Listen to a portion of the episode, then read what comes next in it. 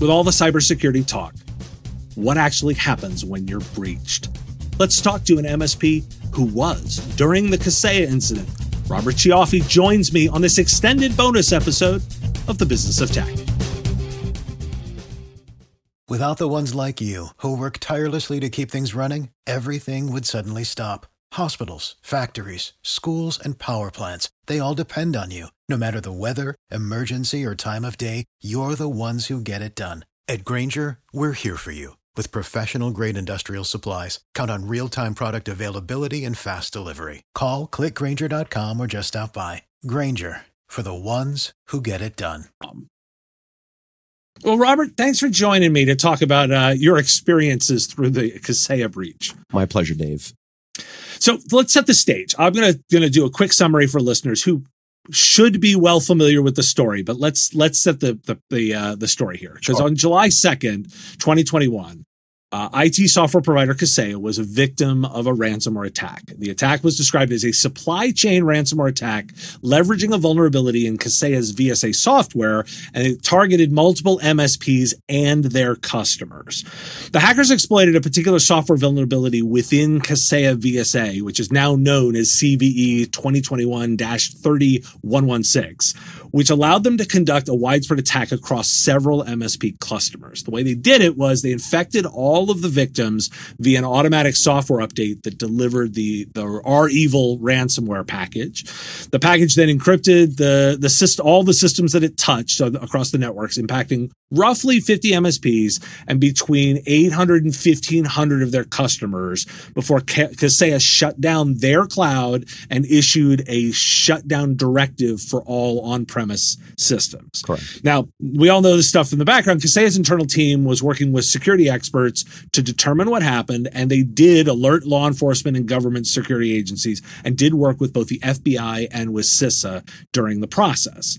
The hackers demanded a ransom of, of $70 million to offer blanket decryption for all victims and 5 million to each of you, like owners like you. Yep. Uh, to give a timeline, uh, later, you know, they, in in late uh, July, Kaseya released a universal key that decrypted all the systems. Although REvil themselves disappeared from the internet on July 13th, Mhm.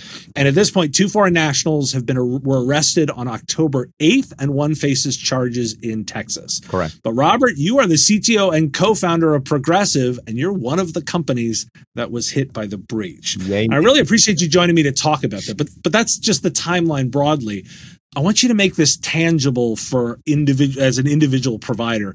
Give me a sense of your operational timeline, kind of how it fits in the story. Now that we've heard the larger piece. Right. So, uh, great job on breaking down, you know, exactly what happened there. Um, so we were one of the, um, and I know the number uh, varies or fluctuates between 50 and 60.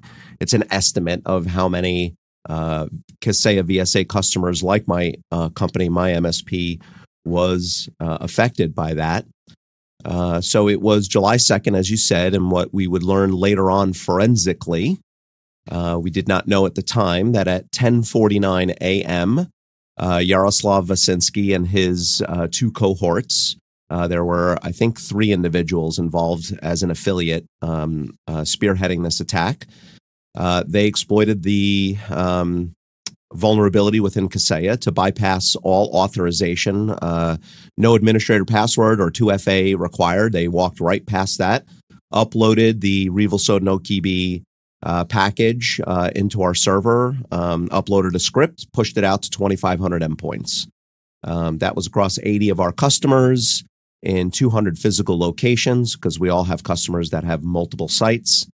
Uh, and those sites uh, were spread out across uh, the four time zones in the contiguous 48 United States.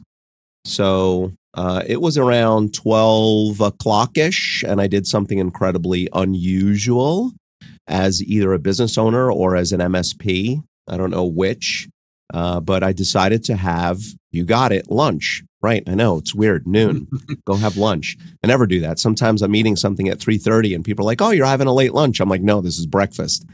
Um, so it was, you know, it was because it was a relatively light day, July second, uh, 2021. Uh, weather here in New York was absolutely fantastic, and the forecast was amazing for the next couple of days. 10 best days of the year. You know, if you're from the Midwest or the the Northeast, you know that, you know, winters like kind of suck, winter blues. You really look forward to these kinds of days.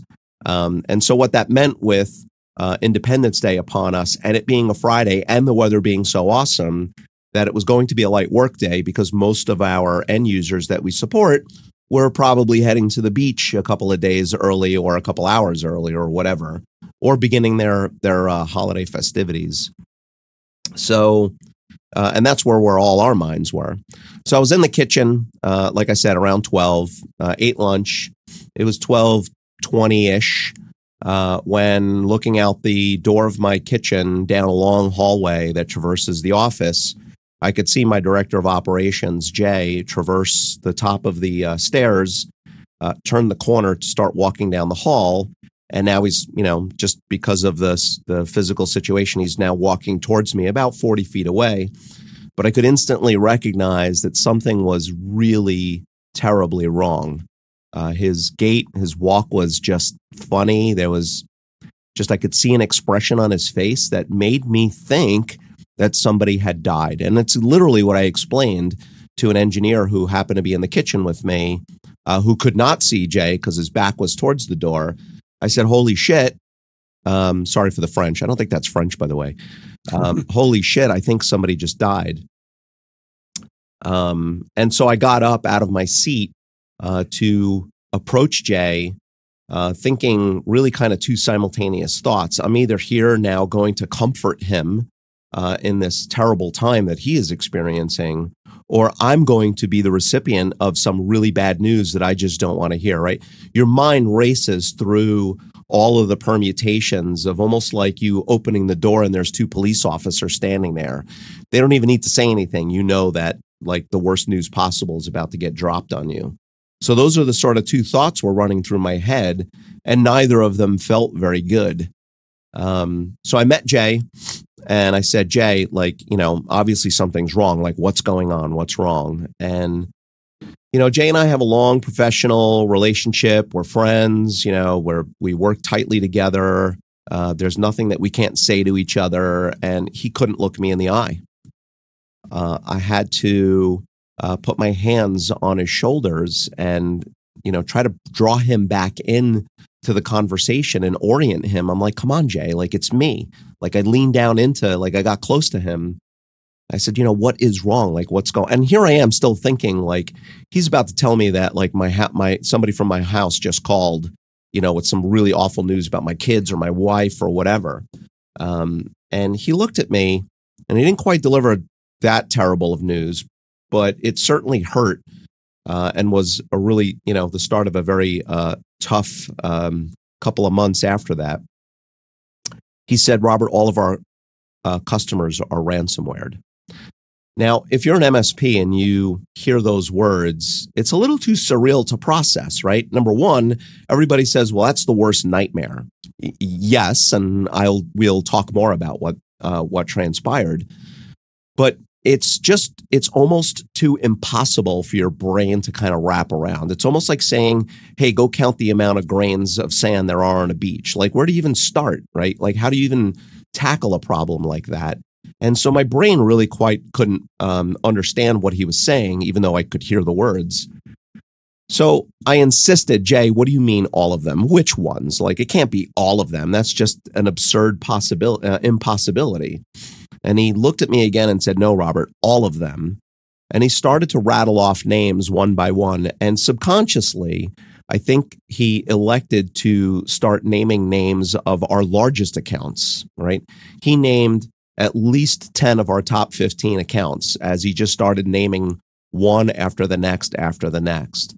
And it was like these, you know, giant dominoes landing on me, like pancaking me, crushing me deeper into the ground. Uh, every name that I heard, I just felt I could almost picture in, the, in my mind the amount of revenue that they generated, the the sometimes decades long relationships that I've had with these people, um, the people themselves that either run or own the organizations or that work there.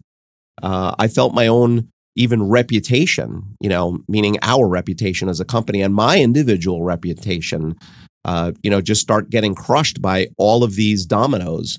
And then something else weird happened, Dave. I started to realize uh, my senses started to pick up uh, things that were going on in the office. I can now hear and see other conversations of people on phones saying things like, and I'm going to paraphrase here a little bit. Uh, hold on a second. I, I, I don't know what's happening. Um, let me get an engineer for you. Um, uh, please calm down. I know you're upset. Uh, we'll get those systems back up and running as soon as we can. Uh, I heard somebody else say something like, I think there's a system wide issue going on. Uh, we're looking into it. People are standing, people are certainly not smiling or laughing. Um, there's a certain amount of tension that has really built in the office. And so if you picture outside in the world, um, in Yonkers, New York that day, of these gorgeous blue skies, beautiful, picturesque, perfect 10 best days of the year weather. But inside our office, and I know it sounds cliche and it sounds like I've watched too many movies, but the sky darkened inside our office. And that's where the walls just started closing in on us. Um, I started to feel claustrophobic. I felt like I couldn't breathe. Um, so one of the things I did was I just grabbed Jay and we went to my office just so that I could sit down. And if you're seeing me now, this is exactly where I was sitting two plus years ago, uh, staring at the screen right in front of me, logging into Kaseya VSA, trying to figure out what the hell's going on, dialing with the cell phone. Jay's on his cell phone. I got my desk phone here, pulling in multiple texts, like what, just trying to understand and uncover what is going on. But you know what, Dave? In my heart and in my head, I knew exactly that this was an RMM attack.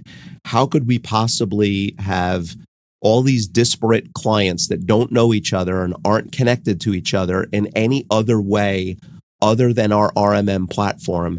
How could they all possibly be simultaneously ransomware. So while I was losing my mind that day and probably didn't make such great decisions in those first couple of hours, uh, it was clear to me that that's what the um, you know where the attack centered. Um, and as we were kind of going through things, trying to figure out what the hell was going on, I started to watch all of the icons on my own desktop start to turn white. And you know, anyone who's listening that's non-technical uh, you should know that that's the telltale sign of your computer not being able to recognize either shortcuts or icons or files that are sitting on your desktop. And it doesn't know to display an excel document with the you know familiar green x so it puts a white box there instead. And it means that the files are encrypted. So it's suddenly now all of this surreal um, uh, peripheral information about our customers was now literally right at my fingertips. So from from that moment, like, how, walk me through, like, how long did it take to start from from the the crisis starting to starting to get a sense of of what was going on and pulling your people together with a plan? Yeah, like, like you know, because you've talked about this before, and to a certain you didn't have all of the documented procedures and policies. So so how long does it take to pull together when you when you kind of are winging it a little. Well, bit. I mean, so you bring up a great uh, point, and I would urge everybody listening, um, and I will continue to evangelize this notion of having your incident response plan and your policies and procedures not only buttoned up but practiced, right? Tabletops and whatnot. We had none of that or little of that, really, any real semblance of it. I mean, as an MSP, we all do things that sort of semi prepare us for these things, but not really, not to the extent that we needed to. But Dave, the the other element of this is even if you have all of those things completely documented and buttoned up, there was this wave of psychological uh, emotion that grips you, that pulls you to a place, a very, very dark place, where having all those plans and having those processes and having that practice as well, um, although albeit very, very important and will increase your survivability, uh, it certainly doesn't prepare you for uh, the uh, handling of, of that emotional state. Uh, and that was our biggest problem, I think, at least initially within the first hour, was just coming to the psychological terms of what the hell just happened to us. So you you start getting your feet under you a little bit in Yeah. the first hour or two. Wh- What how, how long t- till you're till you're moving to, to to from the thinking to at least pulling together our what our next steps even if they're just communicating like wh- Yeah. how long does it take and what are your first first couple of moves So, uh, you know, first couple of moves that were unpracticed and un, uh, you know, because of our, our our our lack at the time of not being prepared or our lack of preparedness, uh, was really just making as many phone calls as we possibly could to as many experts as that I could think of. Now, being in this industry, you make a lot of friends, right? You know, that guy's a super cybersecurity. You know, you know, he's on stage, he presents. I'm friends with him. I got his mobile. Let me give him a call you know attorneys, you know forensics people, you, you know a ton of people, even just friends in this business that I had reached out to. Uh, but the one phone call that I delayed a little bit, um, and I'm uh, not ashamed to talk about the mistakes that we made because I think it's important to highlight these things so that others can learn, uh, was that we did not call our cyber liability insurance right away. Now, the ironic thing, Dave, is that we had a new policy that went into effect on Monday, June 28th.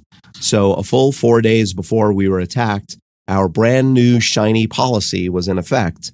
Um, and it took a while for us to remember. Actually, it was my director of finance, who does not have a technical bone in her body, uh, came down the hall a little sheepishly, and because she knew I was frantic and barking orders at people and like trying to get you know figure out what the hell's going on. She's like, "Hey, Robert, do you think we should call cyber? Um, do you think we should call in for our insurance?" And I'm like, um, yeah, that's a brilliant idea. Um, you know, so I felt like, you know, about one inch tall. Um, but I will say that in that particular event um, and in that particular circumstances, I imagine in most security incidents that the resources that are provided to you through your cyber liability insurance policy proved to be very instrumental in our ability to navigate the situation moving forward. So, for instance, you know, we were assigned breach counsel, basically lawyers. By the way, it's a terrible name for it because you're not supposed to use the word breach. Maybe we'll talk about that at another time. Uh, but that has legal implications, of course. Uh, but to help us navigate through this incident, uh, the attorneys that were assigned to us were well versed in these types of things. They understood the um, you know the legalities of things. They helped us formulate a communication plan uh, to our customers so that uh, we weren't just randomly saying stuff to them, right? And that's a very important, critical component in how you navigate a uh, a a security incident. I do want to make one particular point about things that we learned throughout that process and is really important to understand when you're engaging an attorney which you should right i know there's some people out there like ah screw the lawyers just you know do the right thing by your customers get stuff fixed you got to be really careful you have to be counseled um, you have to be very counseled through uh, your communications with your uh, affected parties. However, I will. What I did is I pushed back on the attorneys, and there were multiple um, that were assigned to us. And I said, guys, like I am not hiding behind this legalese. If I this sounds very CYA, this email I'm about to put out. I what do I sell as an MSP, right? Trust and confidence. What what's my what's my currency? My currency is relationships. I will burn all of that, the trust, the confidence in the relationships with this legalese, you know, bullcrap, right? Like I'm not hiding behind you. I will be front and center. So I pushed back on them and said, we need to rephrase some of this stuff so that it's um, it is a little bit softer, right? And it's a little bit more caring in what we're saying here. Uh, otherwise, they're just all going to leave us and fire us, right? As as much pain as they're in. Um, so, um, and even in them holding us back from attempting recovery efforts, which was a very important step to make sure that we did not put our company or our clients in any kind of jeopardy because we had no knowledge at that moment in time exactly what happened. Was their data exfiltrated? How long have they been in systems? Uh, do they have passwords to everything else now? We just had no idea. Were they lurking in systems for a year? Or in this particular case, was it a smash and grab? Now, thankfully, in our particular case, it was a smash and grab. So there was no chance for data exfiltration. There was, you know, very little time for the threat actors to carry out any other kind of dastardly deeds. Um, but you know, having the counsel there helped us make sure that we made the right decisions, that we got the forensics analysis completed by two independent parties to confirm what we were thinking and what we so that it, that could then inform a recovery plan so that we can then in turn uh, manage expectations with uh, clients. And obviously i am way watering down like those first 72 hours is essentially what i just described to you of what we had to go through to get to that point um, because we just don't have hours to talk about it. But uh, but that's essentially some of those initial steps that had to take place. Now to your point I wish that we had tabletop that. I wish that we had more planning done, at least a, a one page sheet of flowchart, something that would have given us some map to say, you know, here you are. Uh, we were standing at the gates of hell. I mean, that's the way I, I phrase this is I was standing at the gates of hell with only one option, push the gates open and walk through with no idea what the hell was going to be on the other side of that. Excuse the pun, but maybe it's intentional. What the hell is going to be? Hell is going to be on the other side of it. And it's going to be so random and chaotic and dangerous. How do you navigate that? And, you know, thankfully, I've got a really smart group of people here, and we surrounded ourselves with enough uh, uh, great vendors and other relationships, and even our clients who showed immense patience and grace throughout this process, not all of them did, but most of them did, um, is really what helped us navigate through that. You hit on two things that, that I, that I want to expand about because oftentimes when we talk about this breach, I want to understand a little bit more about what it's like being in it. So, as, as somebody who covered it, right? So, and I'm going to start with the communication okay. side. Yep. Uh, you know, as somebody who's covering the breach, it, it was I have have said publicly that I thought Kaseya did a really great job as I've looked back on it, you can say like they leaned into communicating with the FBI. They mm-hmm. moved very quickly. They were very transparent. They communicated. But I'd like to understand, assuming that they're doing exactly the right things, they're talking to the FBI, they're moving quickly. What's it look like from the inside, though, yeah. during that? Because I assume they're not able to be fully transparent with you. Tell, tell me what it looks like inside yeah. during the, the time and what kind of communications you're getting. So it's funny because, you know, it's almost like that's a recursive uh, sort of situation because their uh, willingness to uh, do the right things and then their communication cadence and what they could and couldn't say was exactly my situation as well. So here I am, a recipient of their communications. I am their customer. In turn, I have customers that I had to put in the same situation of I need to make sure that I'm communicating regularly with them, right? On a on a you know on a set cadence that there's an expectation. By the way, that was one of the lessons that we learned was to say something even if you've got nothing to say, uh, and let them know when you're gonna when they can expect to hear back from you. Uh, but we also had to be measured in what we said because we had to be a little careful uh, not to say the wrong thing, uh, not to put ourselves in a bad position or put them in a bad position, right? Because if I just said, uh, yeah, like uh, we just need to uh, walk around start, you know, formatting desktops, but you're going to have to wait a week before we get to you. They may have said, well, Robert said, right? And I'm just going to do it myself and save him some time uh, uh, save progressive some time and you know and help myself but maybe that would have done something bad so i th- it's like i'm using that as a silly example of making sure that um, you know the com- the communications were um, that there was the right message was was going through um, and, and, you know very often in a lot of our communications it was like please just don't touch systems leave them off just don't attempt any recovery yourself until we have more information. Um, and that sucks, right? It sucks if you're the customer and you're running a, I don't know, a financial advisory firm and you got 20 people standing around that can't communicate with customers, right? What do you like? That's really like, I'm waiting for Progressive to get back to me. Like, what does that mean? Right. Um, so, you know, we were very sensitive to that fact. Um, I think Kaseya did I would agree with you. I think they did a good job on communication. Um, uh, it didn't feel like at any point that they were either withholding information, uh, and it certainly felt like from the news, at least, that they were cooperative with uh, law enforcement.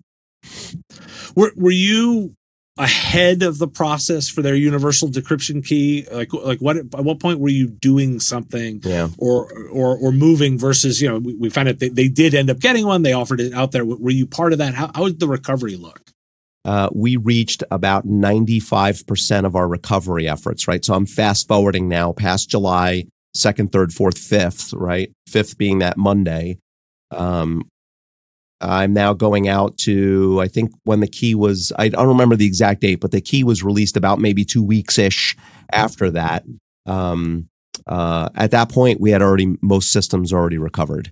So it was only a few like key executives, and again irony right like you know the executive of the company saying don't don't touch my machine yeah i know i'm important but i want my team working before me uh, we were able to use that decryptor in a very very limited way i mean i could probably count on two hands the number of systems that we recovered uh, using the decryption key versus all the ones that we had to do it via brute force uh, by restoring or just nuking and reinstalling uh, that number was closer to 2500 endpoints right? So uh, statistically or percentage wise, it was um, it was almost negligible. The other thing I really want to get some insight from you is is when we talk about breaches. But again, guys like me and analysts and journalists that are covering it, we always talk about like large cost numbers, right? We have average cost of breaches. We have we, we have the, the the average cost, the total cost, the ransom payments.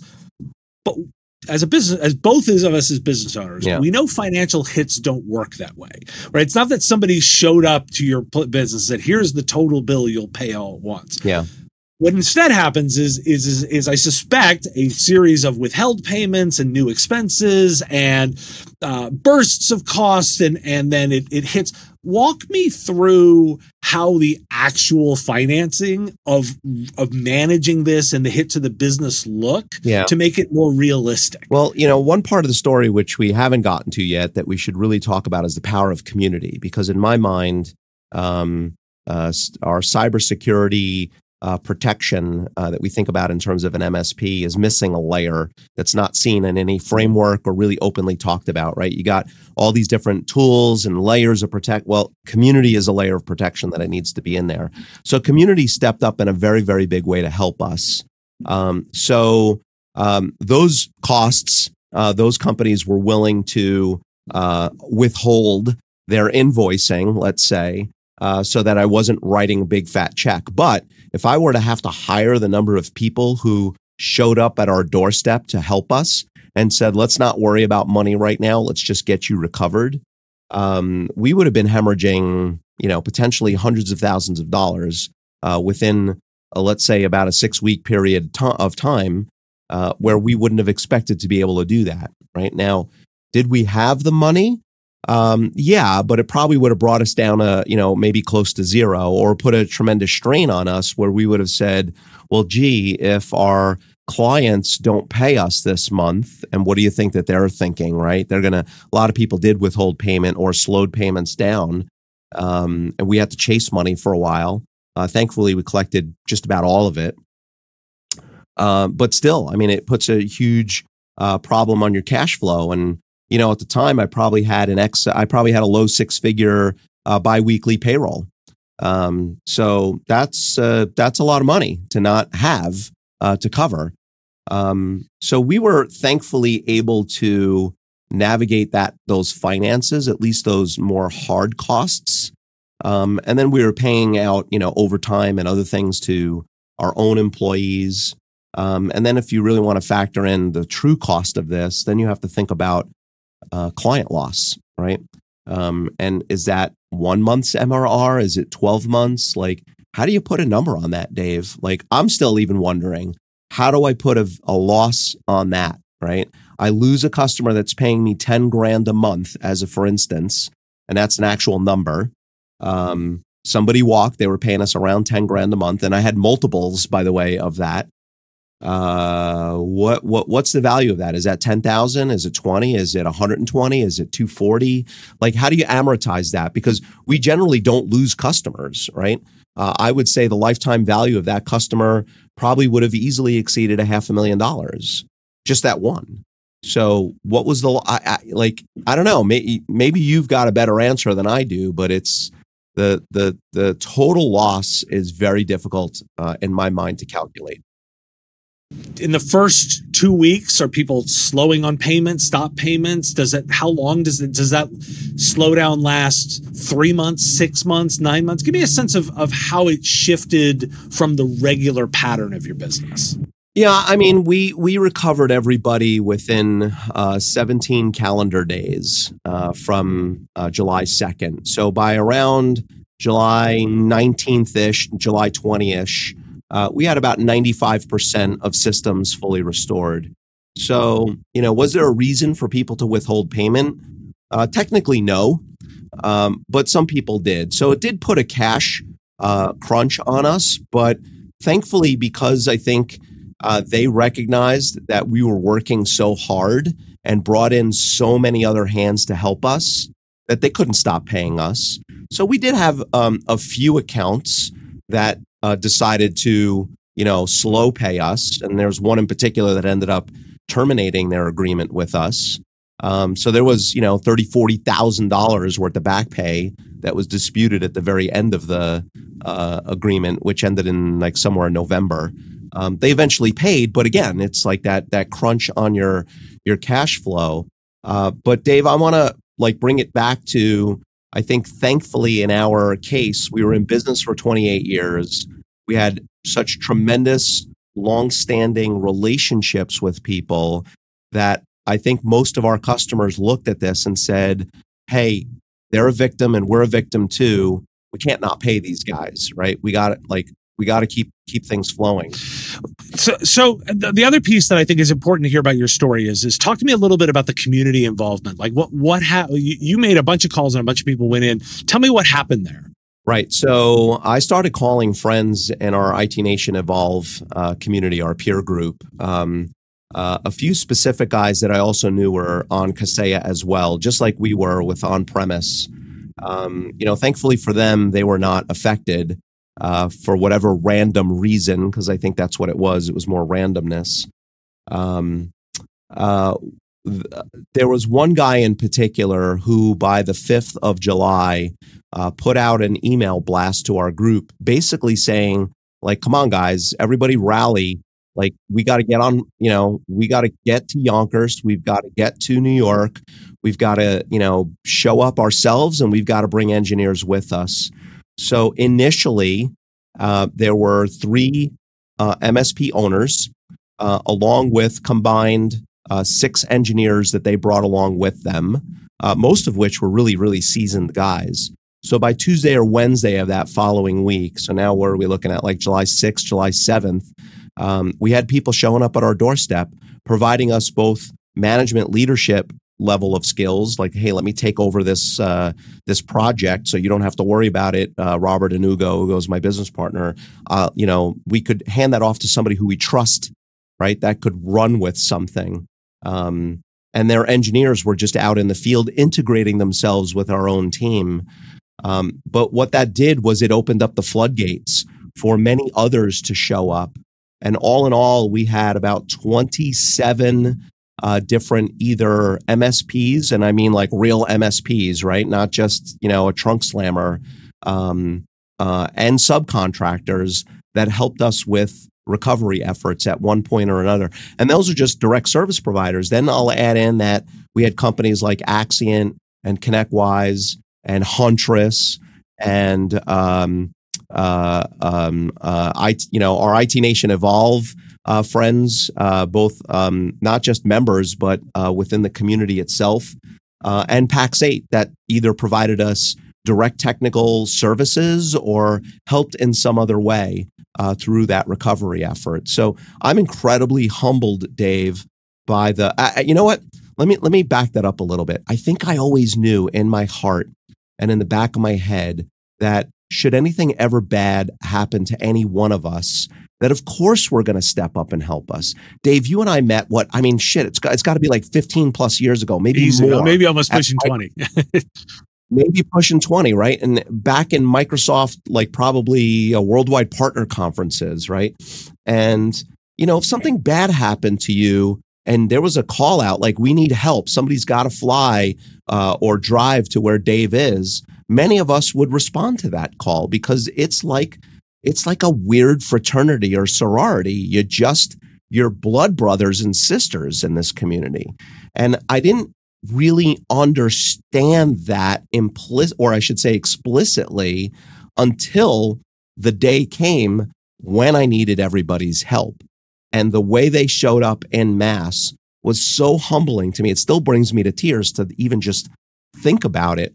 And I'm going to give you a really quick example where somebody showed up at our doorstep and I thought my director of ops knew him and he thought I knew him and we set him off to go work. And uh, Jay turns to me and says, "So how do you know Jim?" And I'm like, "I thought you knew Jim."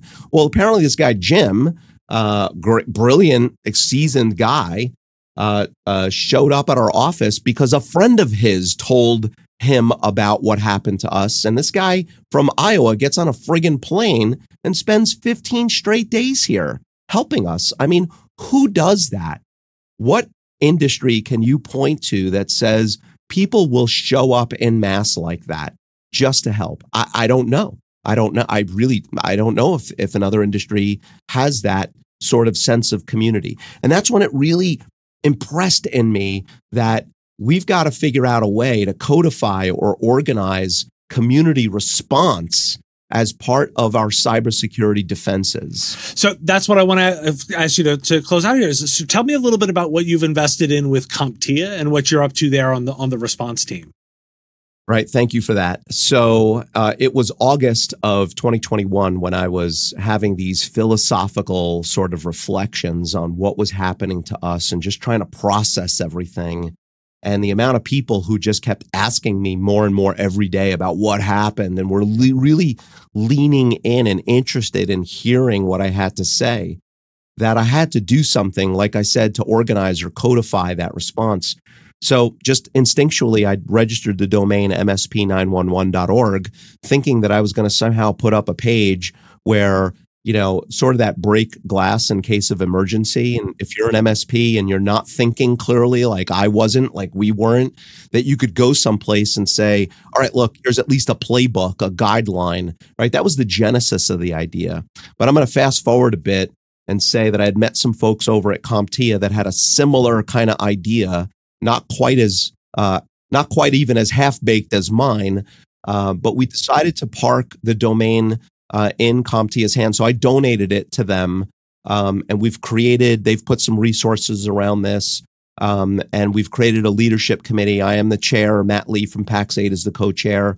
There are an, uh, there's an there's an impressive number of people. If you go to msp911.org, you'll see everybody's name that's a part of this. Uh, and there's probably some names that are helping that are not actually officially listed there as well. But we um, finally launched the website this past August of 2023, uh, where it is now live with a phone number that someone can call in the event of a security incident. And we'll provide that coaching and mentorship to help walk and navigate through that. We just want you to feel at minimum that you've got a friend that you can call and talk through stuff, right? This is what the attorneys told me. What do you think? Well, here's what I experienced. And you make a decision for yourself, right? Um, or, hey, man, Dave, have you thought about food? What about giving your technical team a break? You can't push it that hard. Is everything okay at home? Right. So we've built a whole what we call a um, our field tactical guidelines document that will help a first responder in our case help you, the victim, navigate this. Now, ultimately, Dave, what we would love to get to is the ability then to also dispatch engineers. As you might imagine, there's some legal snafus with doing that, with liability and confidentiality and a lot of other stuff, but we're we're determined to be able to also then say, Dave, you need some help. we're going to start shipping you bodies. So, is this an opportunity for people to get involved? Like, how can how can people volunteer, help out? What are you What are you looking for? Yeah. So the website also has a, an intake uh, process or form for those who want to kind of raise their hand and volunteer. Uh, most of the volunteers that we're looking for, at least initially, are those that have some sort of first responder. And I mean first responder as in like MSP first responder, security responder experience. Although, listen, if you are just a smart MSP and you've got actual like EMT firefighter experience, you probably already intrinsically know uh, not that I have that experience, but like what it is to help somebody walk through trauma, right? And I think those are skill sets that just on the technical side, as well as the leadership side, as the emotional side, we're looking for people to be able to help others walk through that experience. Uh, and typically, because we're going to assign two or three minimum of people to be able to help somebody through an incident, uh, we want a little bit of diversity there as well. Um, so that's initially, I mean, then and then ultimately, and I really hope that we can get to this, is where you'll be able to also commit uh, technical resources, either remotely or willing to get on a plane uh, and get somewhere. So, Robert, you know, in, in, the hope that nobody has to go through what what what yeah. you've gone through, yeah, sort of a final yeah. thought, like, what do you want listeners to know about this experience that they that they should take away, so that in a way that they either don't have to go through this themselves, or at least knew more of what you wish you knew you know, as much as I extolled the virtues of this community and its, you know, sense of brotherhood and sisterhood in this, um, there's another, uh, but there is a disease that exists. Not, I think, not just in MSPs, but maybe because we're most of us are entrepreneurial, is that ego, right? So I, I want to drive a couple of quick points here. Is there is no shame in victimhood. Uh, and there is strength in vulnerability. So if you are ever a victim, you must open your mouth and say something. Don't feel that you are exposing yourself as being weak. No, you are actually showing your strength by saying, I'm a victim and I need some help, right? Because if you don't do that, the chances of you surviving the event on your own quietly are probably very low. I was incredibly fortunate that I had some pig headed friends that insisted on coming here, even though initially I told them no, right? Um, and I realized what folly that was to refuse that. Um, and and ultimately, the you know the biggest takeaway here is that uh, if we lock arms together, uh, we can we can fight back these threat actors. I can't fight them alone. You can't do it. Uh, even some of the smartest ones of us uh, technically cannot combat these international threat actors, uh, not one on one. If they wanted to destroy me personally, they probably could. But what they can't do is they can't stop the rising tide that lifts all boats, right? So if we, and that's ultimately what I'm trying to evangelize and what my mission is, is to rally the community to come together in ways even beyond just what I did with MSP 911 right? But in other ways as well, we've got to openly talk about it. So don't hide. Don't don't run and cover. It's the worst time to do that. The best time to expose yourself is when you need the help the most. Well, Robert, that is a great place to end this. I really appreciate it. I'm going to direct everyone to that MSP 911 and get involved and really appreciate you joining me today. Thank you for the opportunity, Dave, to tell a little bit about my story and get the word out. I'm teaching my first class over five weeks starting on January 9th, 2024. Build skills to transform your business. Week one teaches you how to forecast tech trends for a competitive edge. Week two sharpens your decision making and tech adoption. And in week three, we master the financial metrics like ROI and TCO to ensure your investments pay off. Week four is all about compliance and risk management, and week five lets you piece it all together to create strategic roadmaps for your business. Designed for both seasoned pros and those aspiring to break into the field, join me for this five week class. Link in the show notes to find out more. The Business of Tech is written and produced by me, Dave Sobel, under ethics guidelines posted at businessof.tech. Like the content? Support the show at patreon.com slash mspradio or buy our Why Do We Care merch at businessof.tech. If you want to reach our listeners, visit mspradio.com slash engage. Part of the MSP Radio Network.